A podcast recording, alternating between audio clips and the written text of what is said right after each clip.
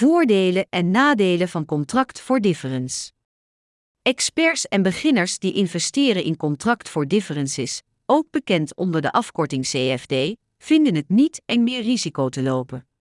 In het gebruik van een contract for difference wordt namelijk vaak gebruik gemaakt van leverage, hefboom, waardoor een investering kan worden vergroot. Binnen CFD-handel kun je zowel inzetten op stijging als op een dalende koers en dus ook winst maken bij het verlies van een aandeel.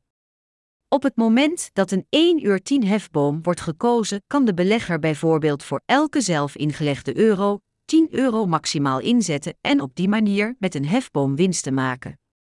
Het risico aan de handel in CFD is dat de koers dus niet overeenkomt met het contract en daarmee kan de trader of belegger zijn volledige inzet kwijtraken. Het is in ons land wettelijk gezien niet mogelijk om met een CFD negatief uit te komen, maar een verkeerde beslissing kan er wel voor zorgen dat je al je ingelegde vermogen kwijtraakt. De CFD-handel, contract voor difference handel, kan je veel winst opleveren, maar kent ook veel kans op verlies.